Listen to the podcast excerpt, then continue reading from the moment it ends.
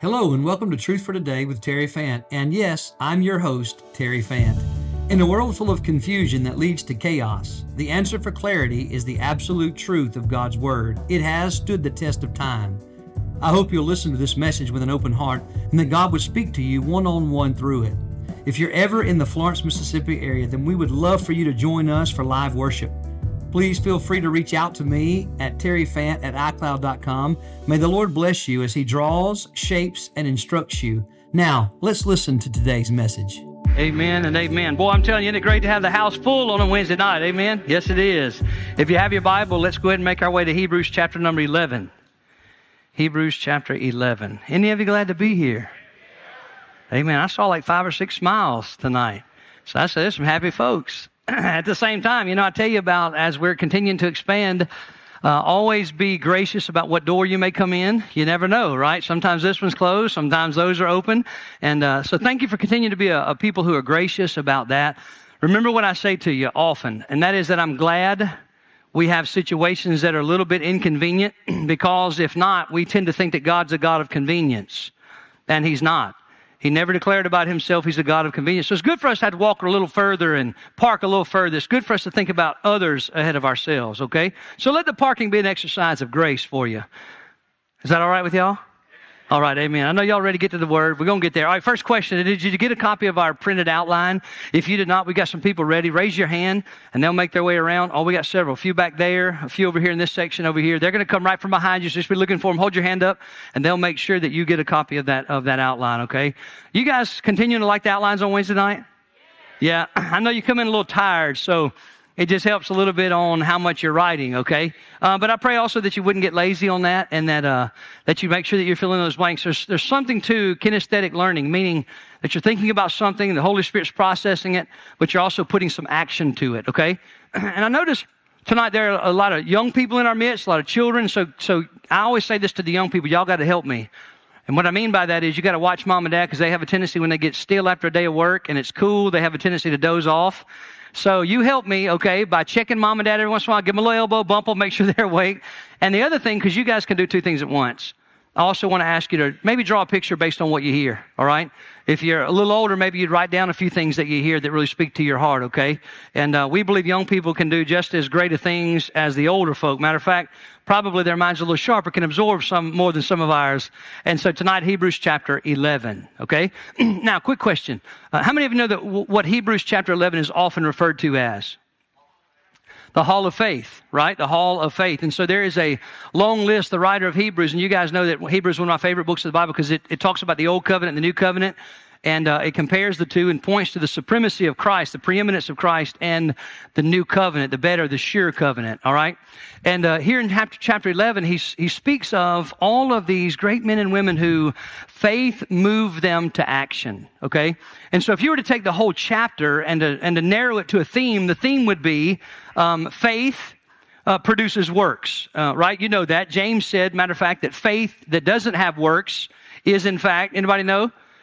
Dead, dead faith. So it's not faith at all. So faith is going to produce works. And here's what he's talking about here. There are some that have faith, and because of their faith, they produce things in their life, all right? So what we're going to do is start in verse number one, and we're going to read down through verse number seven, but really we're going to hang out in just one particular verse, all right? Verse number four. You see that on your outline, verse number four, okay? So if you would, I'm going to invite you to stand on your feet in honor of reading God's word, and let's read Hebrews 11, verses one through seven. Hebrews chapter 11, verses 1 through 7. Oh, let me ask you this quickly. Uh, if you have your phone with you, would you get it out for me really quickly? And it's really important that you do it right now so that so that you don't have any volume on when we're reading the Word of God. So would you look on your phone and find that volume switch and switch that thing to silent for me? Now you know what's going to happen if we're reading the Word and your duck call goes off. Everybody in your neighborhood is going to look at you funny. Okay. And so uh, do that for me. All right, help us out. We don't want to be interrupted once we're diving into the preaching of the word. Okay, so switch that off for me. And now let's look together at Hebrews 11, 1 through 7. Okay, beginning in verse 1. now faith is the substance of things hoped for, the evidence of things not seen. For by it the elders obtained a good testimony.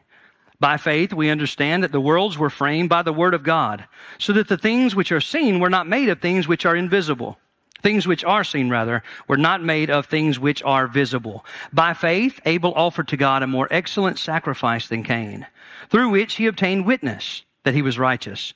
God testifying of his gifts, and through it, he, being dead, y'all help me, still, still speaks. He's dead, but he still speaks. That's interesting. We'll come back to that. Verse 5.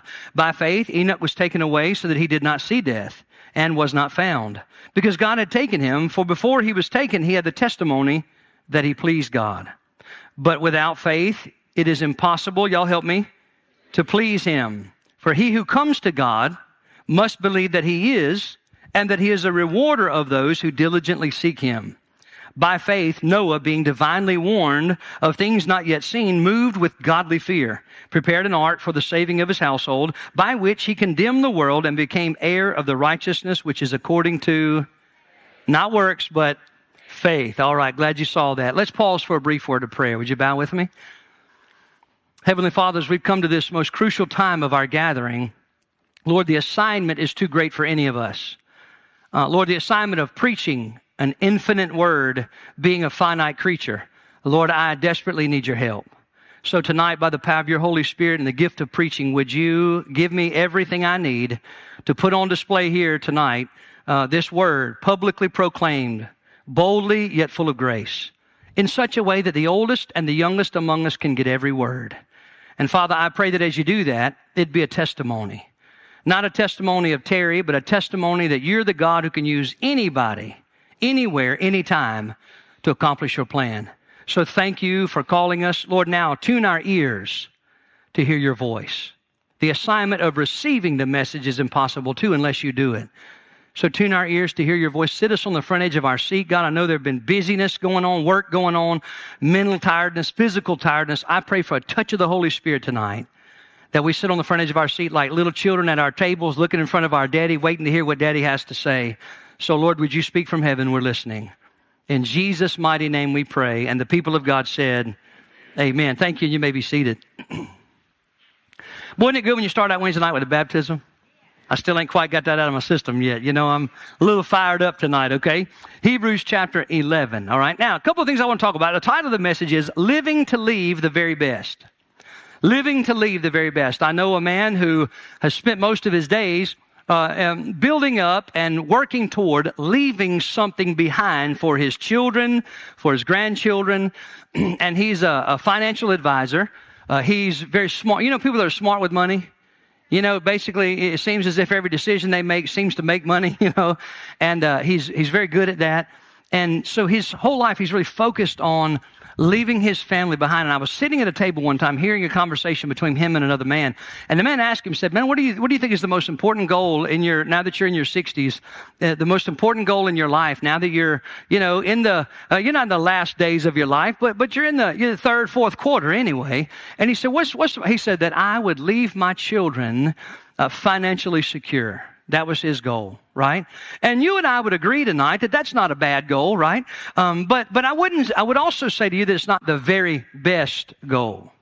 Now, what I want to say to you is that one day, apart from the Lord Jesus returning in the sky, uh, one day you're going to die.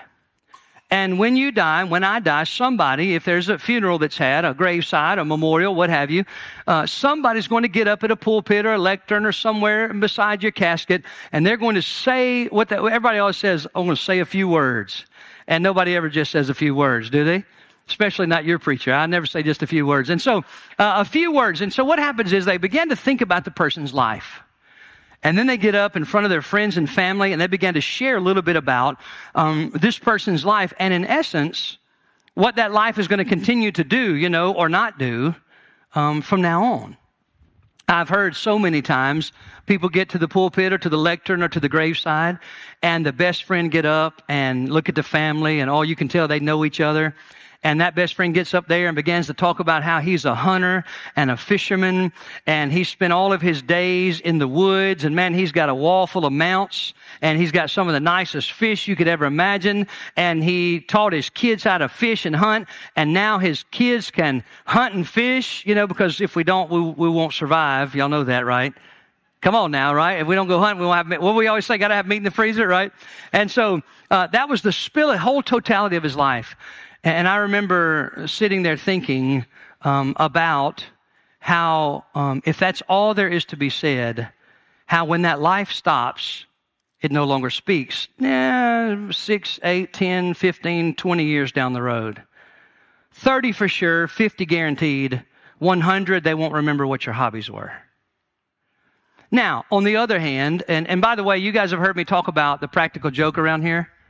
We'll come back to that. The deer head practical joke. We'll come to that again in just a little bit, okay? So tonight I want you to think for just a minute about faith. Look back to verse number one with me. The author of Hebrews begins to talk about faith, and there's some very important things about faith that we need to understand as we dive into tonight's message, and that is faith is the substance of things hoped for. So there's there's some there's some substance to what we hope for, and then he he sort of builds on that when he says the evidence of things not seen. Now, I want to, I, I, tell people all the time when I'm sitting in one on one conversation, they said, Man, you're asking me to believe in something uh, that I absolutely can't see and there's no evidence. I said, No, I'm asking you to put your hope and trust in somebody you can't see, but there's absolute evidence of. And they said, What do you mean? I said, Well, uh, you're looking at, if I could just tell you a little of my story, if I could just introduce you to a few guys uh, and gals that, that knew me before, uh, when I was living for me, I promise you, they would tell you there's no explanation apart from the Lord Jesus Christ, death and resurrection, uh, and my transformed life. So you haven't seen him with your eyes, but you have in fact seen, listen, faith, you need to know this, faith is not without evidence. There's evidence, right, for us to put our faith. Now, let me just move on. He goes on to say, now notice something in verse 2. He starts to be, build a general thought that he's going to narrow down to Abel's life. He says, by faith, okay, this faith is substance of things hoped for, this evidence of things not seen. Uh, by that, by faith, the elders obtain. Now, that word obtain means to grab a hold of, uh, to, to bring into possession. Does that make sense? Uh, so you obtain something for yourself.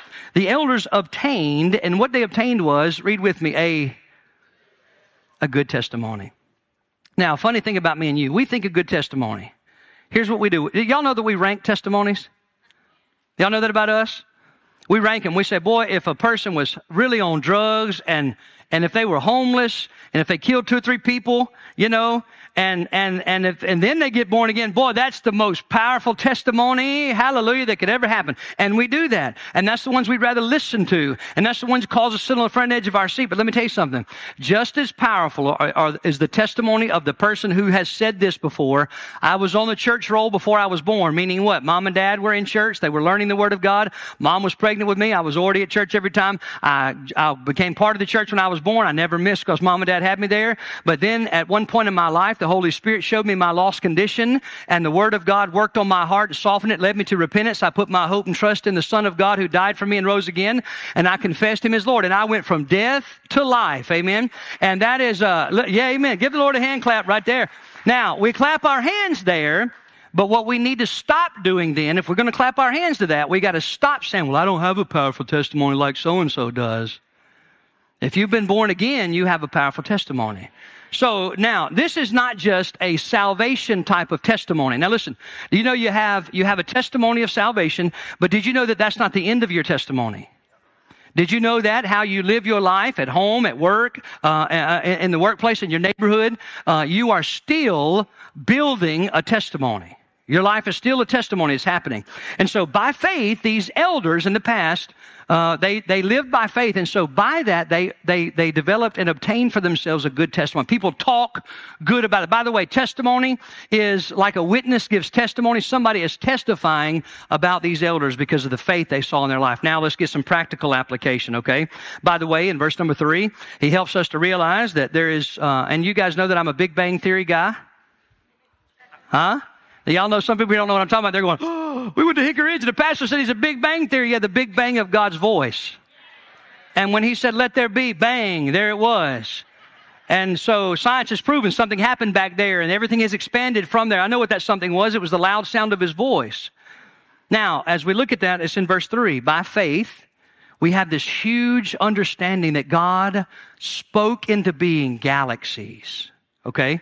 Now, that's huge faith, right? You look at the expanses and the stars and the more pictures we're seeing, I'm telling you, it's just more amazing and more amazing. And the more photos they get, and you begin to see how big God is. And then you move on into verse 4, and he begins now to get personal. And he starts using some names of some individuals. In verses 4 through 7, he mentions four names, okay? Those four names are two brothers. Y'all help me, who are they? Cain and Abel. And then he mentions two more. One that, that is uh, sucked away into heaven. Maybe that's a good word. By whirlwind. His name is Enoch. And then you have one other mention, and it is Noah. Let's talk about real quickly the second two. The second two, Enoch, okay, I'm just going to kind of talk about these for a minute. Verse 5, by, by faith, Enoch was taken away so he didn't see death and was not found. One day he's here, one day he's gone. They didn't have a funeral for him. They didn't have a graveside memorial uh, because he walked with God. He pleased God. God just took him home. He just, uh, by faith, the Lord just rescued him and brought him out. And we're reminded in verse 6 that faith is what's necessary to please God. Matter of fact, you can't have a relationship with God without faith.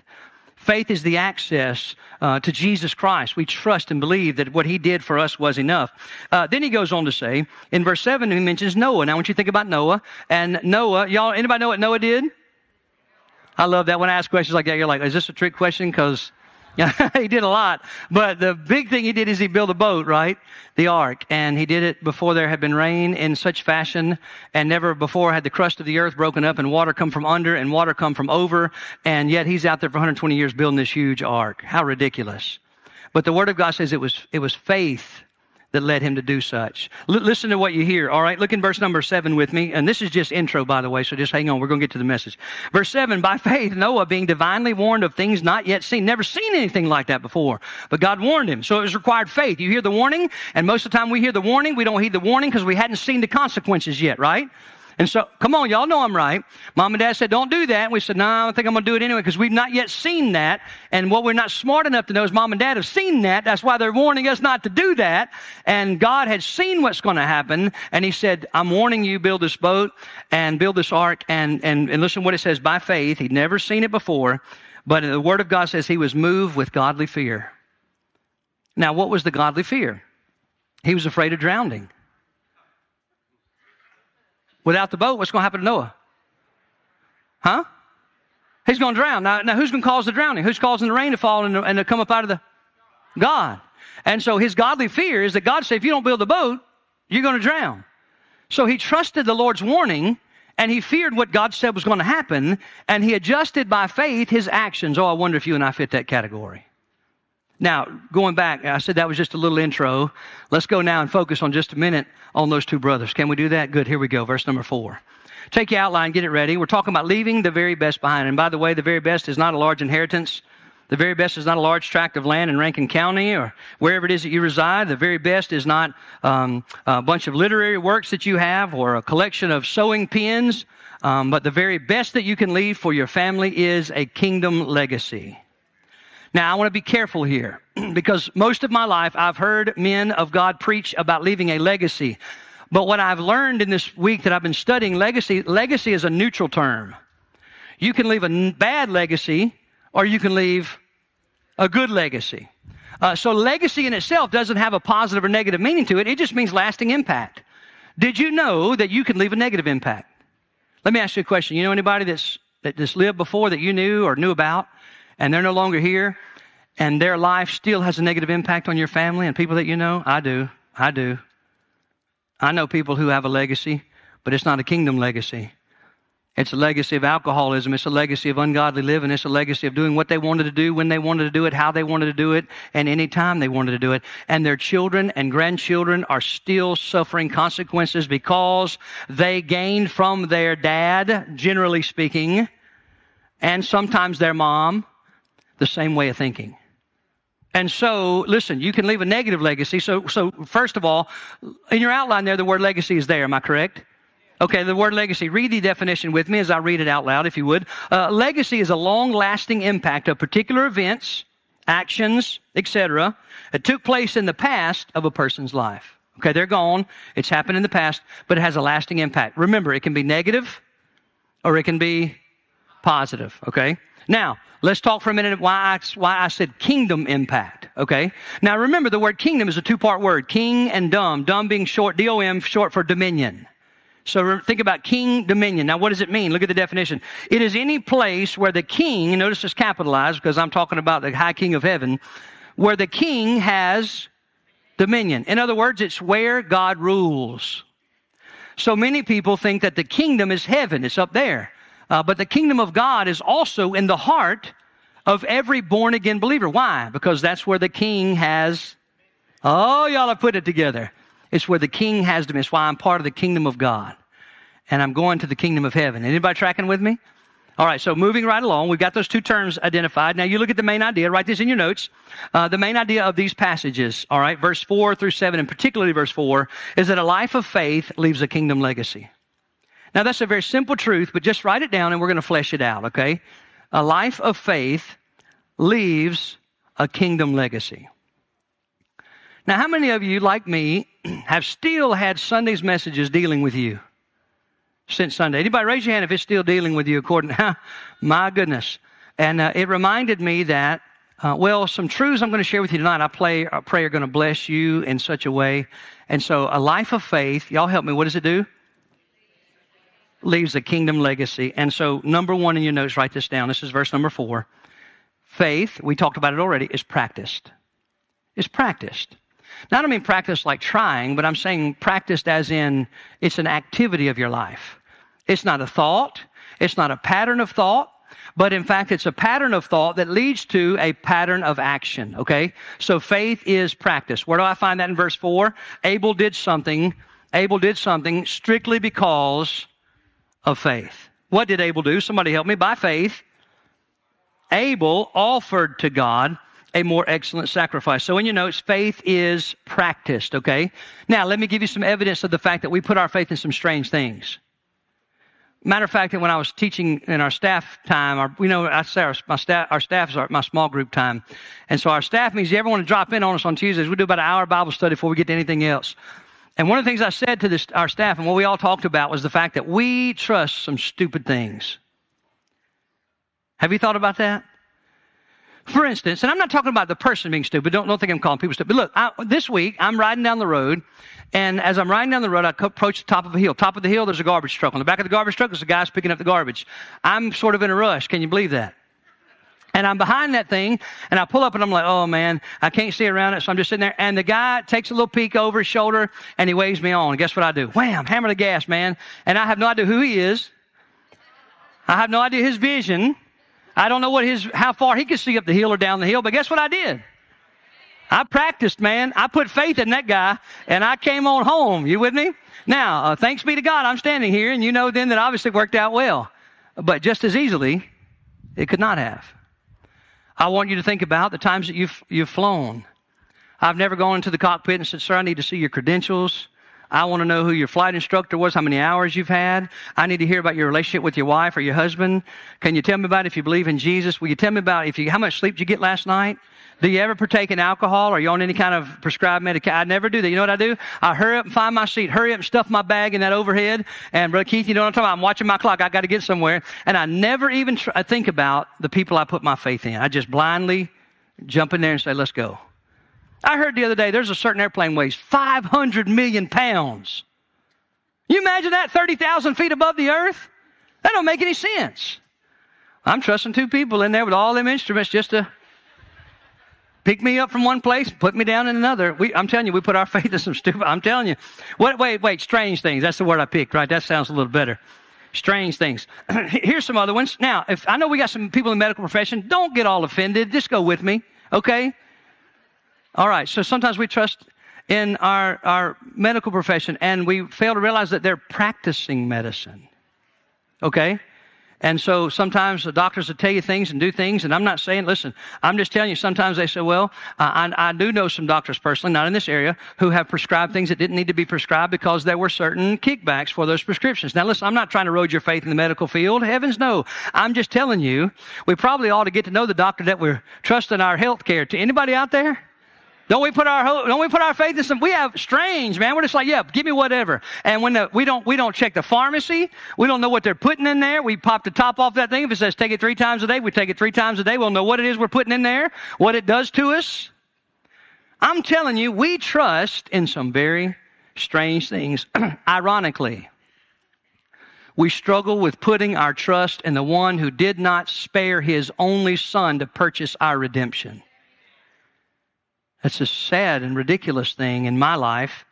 And I might even turn the mirror and say it could be sometimes in your life. So tonight we know that faith is practice. Now, uh, by faith, the practice of Abel's life, he offered. Okay, now we're going to get to what he offered in just a minute. Now, on your, on your outline there, you've got a list, two lists. Do you see that? This is yes. All right, okay, so take your list, and I want you to take a minute, and I want you to fill in a list of the things that you do based solely on faith. Things that you do based solely on faith. In other words, the only reason you do them is you believe Jesus Christ died for you and rose again. That's the only reason you do them. Okay? Take just a minute. I just made a short list, okay, because we don't have a lot of time, but take just a minute, write those things. These are the things that you do just because you believe Jesus Christ is the Son of God, that He died for your sins and He rose again, and He's living in you. Okay? He's living in you. Take just a minute, write those down. All right? I'm to I'm gonna share with you a few of mine. That be okay? Good. Here I go. Uh, one, uh, Bible study. Uh, it'd be, it would be ridiculous for me to sit down at my kitchen table every single morning at 6 a.m. with a book. If it was just a book, if I had no faith, if it was just a book, it would be ridiculous for me to sit down with that book and read portions of that book, meditate on portions of that book, if I didn't believe that the Word of God has the power to transform my life. You with me? So I study the Bible simply because I have faith in Jesus. You starting to see what I'm talking about now? Some others might be prayer. Wouldn't prayer be ridiculous if you didn't have faith? Matter of factly, I know some unbelievers who have said to others of faith before, "Hey, man, what are you do? Who are you talking to? Why are you ta- Why are you over there talking to the air?" But by faith, I pray and I believe that as I'm talking, that, that God is listening to me. How about that? Uh, that, that, that God is taking time to hear what's on my heart and He cares. And when I sit in silence, I believe He's speaking to me through His Word. And so all of those things are by faith. How about, how about giving? Wouldn't you believe that giving toward the kingdom is, is, is by faith? It would be absurd for me to take uh, money that I earn and make and give to something, a group of people, and people that are sharing this message of Jesus if I didn't believe it, right? And so giving is an act of faith. Now we could go on and on. Now I want to go over to the other category, and I want you to take just a second and think about things I avoid because of faith. And as we were talking about this in the staff meeting, well, Ryan was, uh, Ryan said, uh, there's probably more things that I don't. He said, can we make a list of things we don't do because of faith? And I said, that's good, man. Yeah.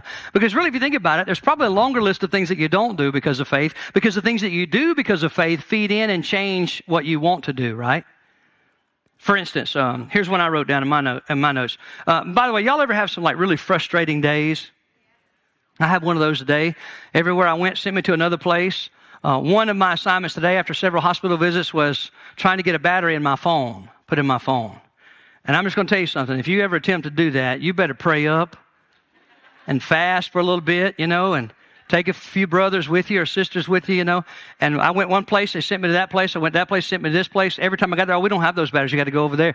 And I, I'm telling you, and, and people were rude, and it was, I'm telling you, it was unbelievable. And so one thing that I wrote on my list of things I avoid now because of faith is punching people in the throat.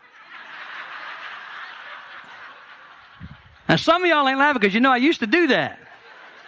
But by faith, I don't do that anymore. Okay? Now, uh, how about how about a few other things I wrote in my own life? I don't get drunk anymore. By faith. It's the Holy Spirit showed me that's not what his children are for and led me away from it. By faith, all right? By faith, I don't passively sit back and let the world lead my family. No, it's faith. It's faith that says, Terry, you got to get up. You got to pray up. You got to lead. You got to give them an example to follow. By faith. By faith. I don't let the world lead my family. I'm not passive about that. Um, I'm, something else I don't do. I don't have other women that I give attention to like I give Miss Tina Fant. By faith, God says it's one woman for me the rest of my life.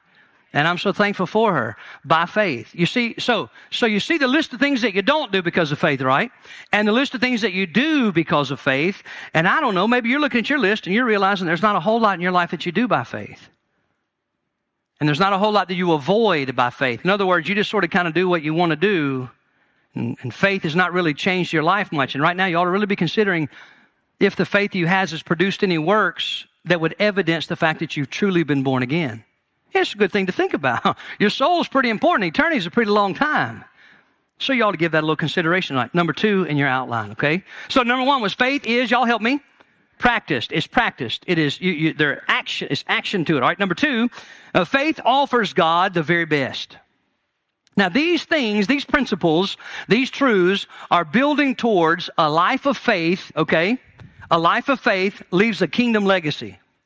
So, my life, when I have a life of faith, people are going to be able to see actions and, and inactions, things I don't do, simply because of faith, okay? Number two, faith offers God the very best. Now, again, here's my question. That's just me and you just kind of talking. Is this observable? to others other than God. What am I talking about? Giving God the very best. Let me, let me make it a little simpler because y'all are overthinking this thing. If I'm giving God the very best, are you going to be able to tell? Yeah. Yes, you are. You're going to say, He doesn't give him leftovers. He doesn't just kind of uh, clock in and clock out. Uh, he doesn't just, you know, He's not one guy in the pulpit and one guy somewhere. He, you see what I'm talking about? You, are going to be able to see whether or not somebody else. Remember, we're talking about a life of legacy. Le, uh, excuse me, a life of faith leaves a legacy. Okay, a kingdom legacy. So faith offers the very best. In verse four, faith. Uh, by faith, Abel offered, he acted, he practiced uh, to God a more excellent sacrifice than Cain. Y'all remember what happened? Um, Abel brought that first lamb, that, that, that spotless lamb as a sacrifice unto God. And his brother Cain brought, remember some, it said, the scripture literally says, of the fruit, I mean, of the fruit and vegetables of the ground. So it's just some leftover vegetables he, he handed over to God. And the, and the Bible says that it was faith that was the difference between the two. It was faith that motivated Abel to not give God some leftover something, but it was faith that motivated Abel to give God the absolute best he had. Now, I got a question for you that I, I wrestle with in my own life, and that is has, Is faith motivating you to give God your best? And if not, here's a good thing what changes might need to be made? By faith, I'm offering to God the very best, okay? Number three, look how fast we're moving. Number three, write this in your notes. Faith produces, oh, I love these two, last two are going to knock your socks off. Number three, listen, faith produces witnesses it produces witnesses. Now, so far we said that faith acted in the offering, that's observable. Faith acted in the excellence of the offering, that's observable. People can see it. And so when people see the action of the faith and the excellent action of the faith, it makes people formulate an opinion about you. But let me take it a step, a step higher and formulate an opinion about the God whose name is on you. So you're, you don't know it, but you're making witnesses. Do you know that what you did today made witnesses? There's a high probability somebody somewhere right now, either yesterday, today, or tomorrow in a three day window, is talking about you. Now, I love to say that because people are like, what are they saying? You know, y'all get that look on your face like, y'all get that look on your face like, I need to get me out of their mouth. Don't be talking about me. And uh, what I mean is, listen, I don't know why you always had to think negative. They may be saying, you know, that Johnny is a, a faithful servant. I saw him, da da da da da da da.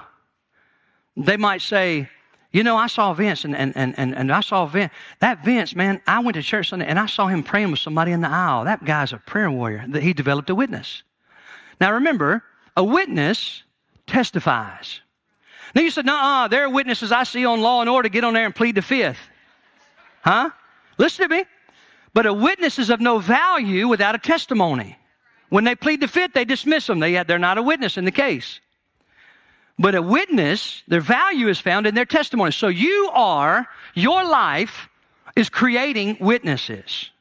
They're talking about you, they're saying things about you, they're watching you, Man, did you see how so and so, did you see him come in church? Boy, did you hear how he talked to his wife out in the parking lot? And you developed a witness. And did you see, man, at work yesterday, did you see how when that thing broke and, and when that, that proposal, uh, we didn't get that bid, did you see how Bob handled that? You're making witnesses. They're testifying. And please keep in mind that when they're testifying about you, and, and I, when I say you, I'm talking about those in here who've been born again. Now, I can't look at you in the face and tell you which ones of you are and which ones of you aren't. Matter of fact, I preached a message not too long ago about the wheat and the tares. They look exactly the same until harvest time. But if you have been born again, you ought to really consider the fact that how they think about you is how they think about your Savior. And that's something you and I need to think about because we, we're image bearers of God and we're name bearers of the Lord Jesus Christ. And wherever we go, he goes, and our testimony becomes his testimony. And sadly, sadly, sometimes we give a very poor testimony of who Jesus is, don't we, in our life? And so now, listen to what he says: faith, uh, by faith, uh, uh, faith produces witnesses. All right. now, the word for witness here is interesting. It's the Greek word martyreo, and it is the root word where you get the word martyr. Do anybody know what a martyr is? What's a martyr? Somebody help me. Somebody who dies because of their faith in the Lord Jesus. Now, look at the definition. Did I give you the definition of that word? Boy, I'm giving y'all, I'm, y'all, I'm helping y'all wait till y'all getting spoiled on Wednesday nights. All right, be or become. What does it mean? To be or become affirmed favorably by first-hand authentication. Do you get it? Kind of wordy. To be or become affirmed. I mean, somebody says yes. That they stamp the yes on what's said. Favorably, not negatively, favorably by first-hand authentication. Okay? So somebody might come, I'm going to use Brother Keith because he's here tonight. Somebody might come to me and say, you know, Brother Keith ought to have some kids. He don't have any kids. Him and Miss Nicole need to have some kids. And I, first-hand authentication, I say, you're wrong. They got 11 of them. They don't, they got plenty of kids, right? Do you see what I'm talking about? First-hand. I've seen, I've heard.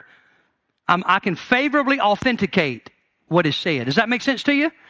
So Abel he obtained means that, that, that, his lifestyle gained for himself, that's what the word obtain means, favorable authentication. People could say Abel was the real deal. Abel really trusted God. Abel really was a man who loved God because they affirmed it because they saw it in his life. Now, today I was thinking, I'm trying to make the connection, and I didn't study and trace where uh, martyr comes in, but here's what made sense to me today as I was praying through that. The word martyr is also, when somebody is martyred, what greater authentication of their faith could there ever be?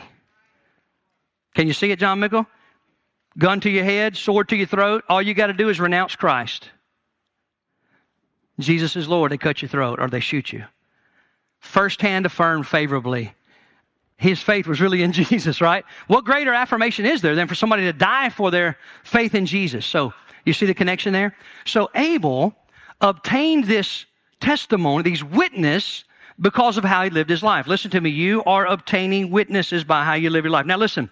Here's something you need to know. I think I wrote it in your notes. Did I write in your notes that people lie about you? They will. And they'll lie about you. And the top three reasons that people will lie about you uh, are, percentage wise, are they are jealous of you. Anybody ever lied about you that were jealous of you? Uh-huh. Uh, how about the second one? They'll lie about you because they won't. Anybody ever got you back by telling a lie on you? Uh-huh. And the third one, most common. Huh? Now, some of y'all looking so, I love that look right there. I love to get you thinking. Right now, you're like, now this crazy sucker is talking about people love me, lie about me. Yeah. The number one person who will lie about you more than anybody else on planet Earth is your mama. She'll say, listen, she'll say you're the fastest shortstop ever played the game. Nobody ever was as pretty as you. Nobody could spell as good as you. Nobody could read as good as you. Nobody could. Now listen, you understand they're not lying about you, but it's not the absolute most accurate factual truth. Y'all tracking with me? But, but now we're going to talk about the witness that Abel obtained. Okay, was it his mama? Hmm. Who was the witness that he obtained? Now remember, a witness is by definition one who testifies. Now you're doing the expo- exposition tonight. Read a little further. There's the name of his witness is explained in the verse. God became the witness of Abel's life. Now you say, what's the big deal that preacher? Because God can't lie. In him there is no shadow of turning. He can't fudge the truth. He can't stretch the size of the bass that you caught. He's absolute plumb line truth. And what he testified, read with me, because of Abel's faith practiced in his life, listen to what it says. God testifying of his gifts, meaning what? God said his gifts prove that he loved me and trusted me, he gave me the best. Now listen to me. I want you to think for just a minute about when God testified of a man named Job. Do y'all remember that? Job chapter 1. Did I put that verse on your notes? Man, y'all don't even got to turn anywhere in your Bible. Job 1, verse 8. God speaking to Satan. Interesting conversation. God says to him, starting the conversation, God institutes it with Satan. He says, Have you considered my servant Job? Listen, that there is, y'all help me, none like him on the earth. And he described him. Here's God's testimony. He testified of Abel and his gifts. He's testifying of Job. What did he say about Job? What's his testimony? One who fears God and shuns evil. He's a man whose faith is practiced in his life. You can see it. God said that. Now, Satan, because, I need to take just a minute remind you that he's not God-like. He's not omnipotent. He's not omniscient. He's not omnipresent. I want you to understand too often we give him the credit due only to the one true God. What do you mean? Well, he's not smart enough to take God at his word. When God testifies, you ought to just walk off and believe it. But he didn't. He tested it. Because he doesn't know the end result. He comes to steal, kill, and destroy. So the first portion of Job, well, it's a difficult, difficult, difficult struggle. Would you agree? Loses all of his possessions, animals, servants, and the most valued treasure he loses are his ten children. In the midst of all of that, he does weep, puts on sackcloth and ashes, but all the while he says, The Lord gives, the Lord takes away. There's a large section of the book where his friends come, seven, eight days, silence, just stare at him. That's a weird scene. And then they go into telling him it's his fault, and that's even, what a blessing. And then Job begins to struggle, right? Um, and God has to have some conversation with him, you know, take him out, show him the stars and the mountains, remind him that he's God and Job's not. And in the end, the enemy thought to steal, kill, and destroy. In the end, Job receives double everything that he had. Why? Because God's testimony about Job was true from the beginning. What the enemy doesn't know about you is what God says about you is true. He can test it, he can put trial in your life and difficulty and struggle, but still what God declares about you is absolutely true. Now, I want us to think about that two ways before we move on. The question I pose there in your notes and in my notes as well is this What does God say about me? Now, there's two different areas I want you to think about. First of all, if you've been born again, what he says about you is that you're his.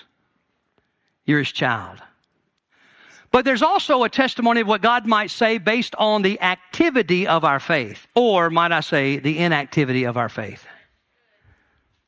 Could it be that God would look down at my, my life on certain times and say, Terry's unfaithful? When I ponder that, I tell you, it just hurts to think about how faithful he's been to me. Would he say, would his testimony of me be, uh, you know, uh, Susie is lazy. She, she's, she doesn't serve me with energy and effort. What is it that God would say about you? And I mean based on your daily activity, you know? What would God say about you? You know, old, old Jill, she's a slanderer.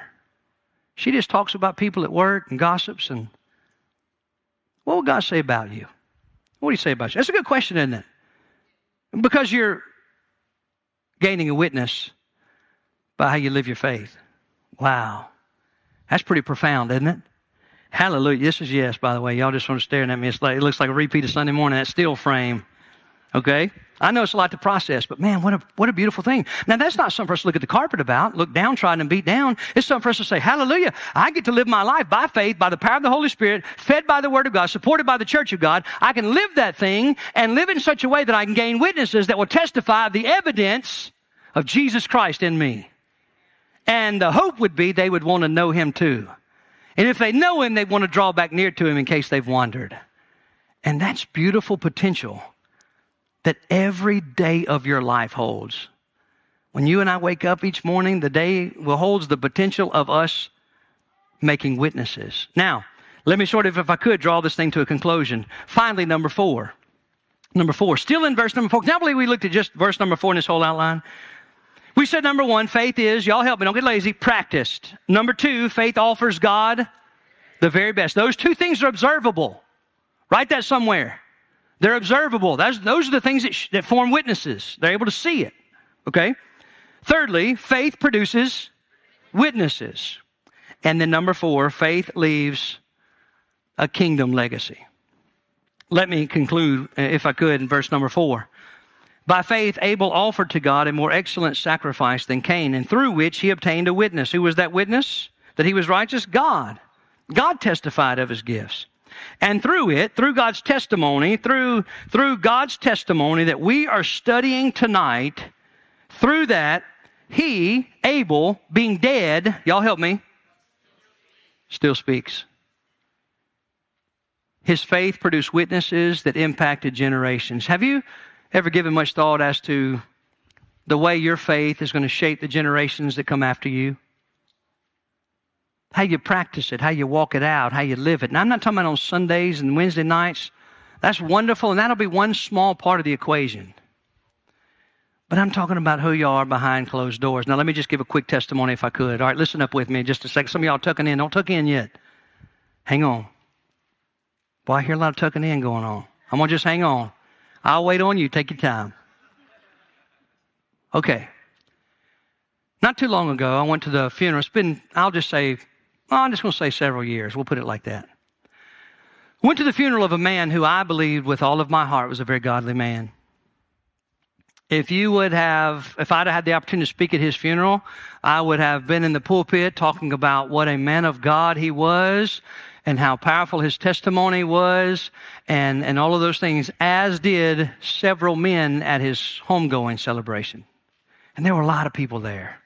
And all I heard about in the, not here, it wasn't here, in the, in the, in the foyer, out in the parking lot, all I heard was people testifying of this wonderful life, right? Well, several years after that, his spouse came and found me. And as we sat down and began to talk, uh, she was riddled with grief. And I was a little surprised because, you know, several years had passed and I know we all grieve at different rates and, and, and those types of things, but I mean, she was really, really grieving. And so in my heart, I just began to say, you know, Lord, help her. I know she's missing him, you know, because we think we can read everything. And she said, I just need to unload something on you, and I hope it's not too much for you to bear because I know you loved him. And I thought, oh. And she went on to say, I just need you to know that one of the most difficult things I've ever been through in my life was to go to my husband's funeral and hear all those testimonies. Knowing about these three women that he had over the years that he dated, that he, that he spent time with, that he. And I, I'm telling you, she said that to me, I just began to weep with her, you know? Couldn't think anything else to do. And she said, My kids don't know, grandkids don't know. She said, There was a season in my life where I hated God because of him. She said, It wasn't until years later that I figured out you really could have an authentic walk with Jesus. And I remember thinking to myself, nothing in my life would be more painful than for Tina to give that testimony about me. You see, as I think about the end of my life, whenever that'll be, could be tomorrow. I pray that whatever men of God get up and speak, whoever gets up and shares, if they do, they may not, but if they do, I pray that any good thing they could say about me, that Jesus has produced in me, that my wife could amen it. My children could nod their heads and know that Jesus Christ was real because of the difference they saw in their daddy, not just here, but behind closed doors. Listen to me real quickly. Who you are behind closed doors, that's who you really are. And you're producing a witness, and your life is leaving a legacy. It's going to be positive, it's going to be negative. If you live it by faith, it's going to be a kingdom legacy. And oh, what a legacy that'll be for your kids and your grandkids and your great grandkids. And I don't know how long Jesus is going to tarry, but as long as he hesitates coming back, your life has the potential to have kingdom legacy. Put your eyes back on that verse. He said, even though he's dead, his life still speaks. One last illustration, then I'm going to close. I told you we were going to revisit that little practical joke that happens here at Hickory Ridge. Every year, you may not know this, but different small groups have this uh, this dirty Santa gift. Now, how many of you are familiar with that game where you pick numbers and you go up and, you know, you have gag gifts, funny gifts, and you have gifts that are, you know, worth a little value, and you have a number and you may get a funny gift or you may get a good gift. Well, every year there's this one particular gift, and when you get it, friend, I'm telling you, they're going to take pictures of you, and your face is going to be red. And what happens is you take the top off of it and you unwrap, because you never know whether to get a big one or a small one. Sometimes they wrap little things in huge. I'm telling you, they, people around here are crafty. And you open this thing up and you pull it out, and it's, a, it's, a, it's an eight point buck. And it's probably mounted, I'm going to guess, about, I don't know, 40, 30, 40 years ago. And this eight point buck uh, has got red heart tinsel wrapped through his horns and around his, he's got a red, red star sticker stuck on his nose and lights. I don't know how they have a battery in them because, boy, they lasted for. So, two years ago, I got the blessing of opening that thing up. I thought it was funny and brought it home, had it in my shop, and every time I went to the shop, it was in the way. Whatever I was doing was in the way. And at least three times during the year, I'd tell Tina, I'm throwing this stupid thing away. She said, You can't do that. They'll be mad at you. I don't care if they get mad at me. And I say, No, I'm not. I'm, and I'd put it back down, you know. And that thing caused me all kinds of trouble. And December rolled around. I remembered, hey, we're going to a small group gathering, and they're playing Dirty Santa. We wrapped that thing up, you remember? And I said, Hallelujah. Some other joker is about to have to wrestle around this thing. Listen, it's yellow, the lips coming undone, one of the eyeballs is hanging out, you know. And one day I was thinking about that, and yes, someone else did get it, thanks be to God. but one day I was thinking about that. Some, some man or some lady,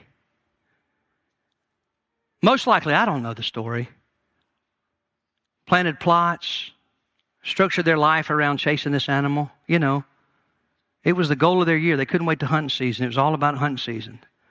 Maybe their grandkids, the only memory they've got was granddaddy was a good hunter. Don't know anything about the Bible, never prayed with them, never read a verse, never. But boy, he could hunt those deer. And now the treasure of his life has become a gag gift. Passed around among people at Dirty Santa gatherings. I don't know about you, but I pray that what Christ has invested in me will leave a different legacy. I pray that what He's invested in me would produce a kingdom legacy. Would you bow your head with me for just a moment? Will you do that? I want you just to consider that for a minute. If your time was up, if today was it, if this was the last day in the measurement of your days, what would be said about you?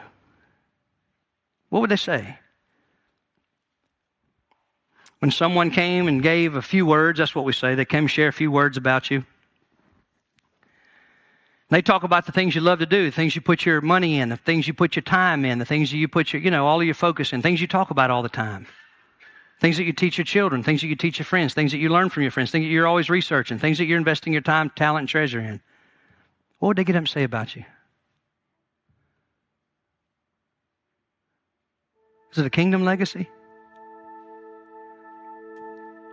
And if they get up and gave a kingdom legacy, man, he shares his faith. He tells people about Jesus. He disciples.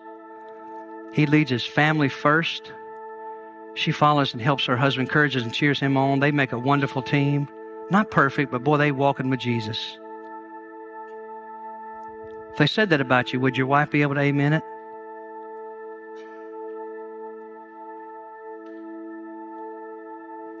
If they said that about you, man, would your husband be able to say, yeah, that's her? She was that lady at home too. Young people, would they say that about you at school? Would they say, would they, say, would the people in your class say amen to that? Yes. They were a young man who loved God.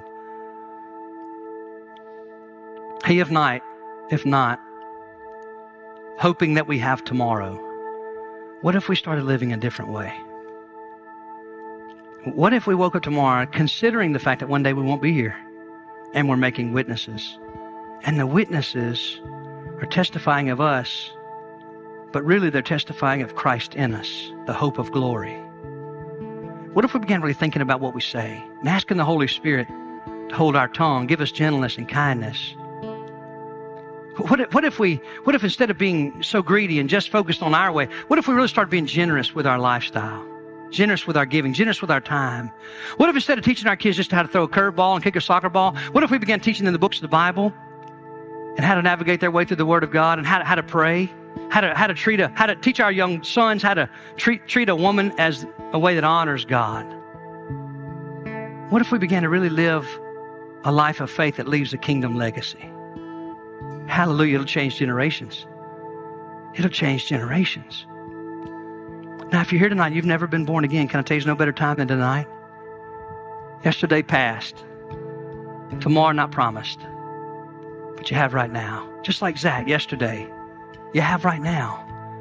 And if you would believe that Jesus, the Son of God, left the throne of heaven, came down to this earth, born of a virgin, rejected, ridiculed, mocked, beaten, crucified, buried, and resurrected. If you'd believe that in such a way that you'd step off the throne of your heart, that's repentance, and invite Jesus to be the authority, the Lord of your life, He'll save you. He'll forgive your sin. He'll set you free. So I want to say that the altar is open. Maybe there's a brother or sister that may come pray for lost souls. Maybe there's a brother or sister in the house that may come for, come pray for married folk. I don't know. Maybe there's a single person in the house that come down the altar and just pray for the rest of the single folks in the room and in the gathering. Maybe you just feel led of God to get out of your chair and come on down here. There's three or four. There's five. Come on. There's others in here. Just need to come down and just begin to petition the Lord. Maybe just you need to meet with him. I don't know. Maybe you just spend some time there, you and him. Maybe a husband and wife need to come together. Lord, help us live a life of faith that leaves a kingdom legacy. Oh, before it's too late. Hey, aren't you thankful for His grace in the past? By the way, today is the past now. Hallelujah. So, Lord, would you do a work in our hearts tonight as we spend a little time at the altar? Hey, will y'all, would you guys stand with me if you if you if you can? If you just don't want to, don't do that. But if you can, there are a lot of people still trying to get out of their out of their row and come down this altar. It's filling up with folk tonight, and that's a beautiful thing. It's a beautiful thing when people are just willing to move and act and respond to what the Spirit's drawing. So, Father, take this time now, and as we pray, would you hear our cry? And Lord, would you do tonight what only you can? We're going to take just a minute and let folk pray. You know, they're sitting on the schedule, we're just going to sit here and let them pray.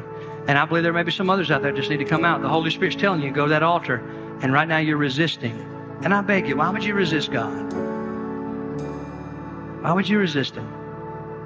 So I've never walked to an altar before. That's all right. Ain't nobody up here going to touch you or bite you or anything like that.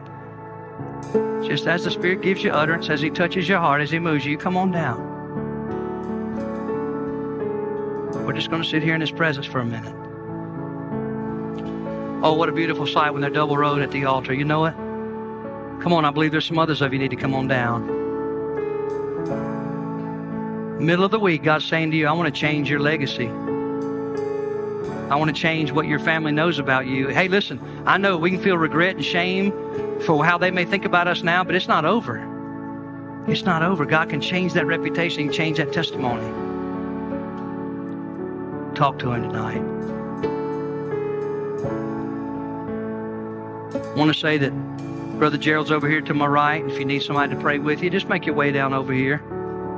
Brother Jimmy's over here as well. You just need somebody to pray for you. Just come get it. Come, come to them. They'll pray for you.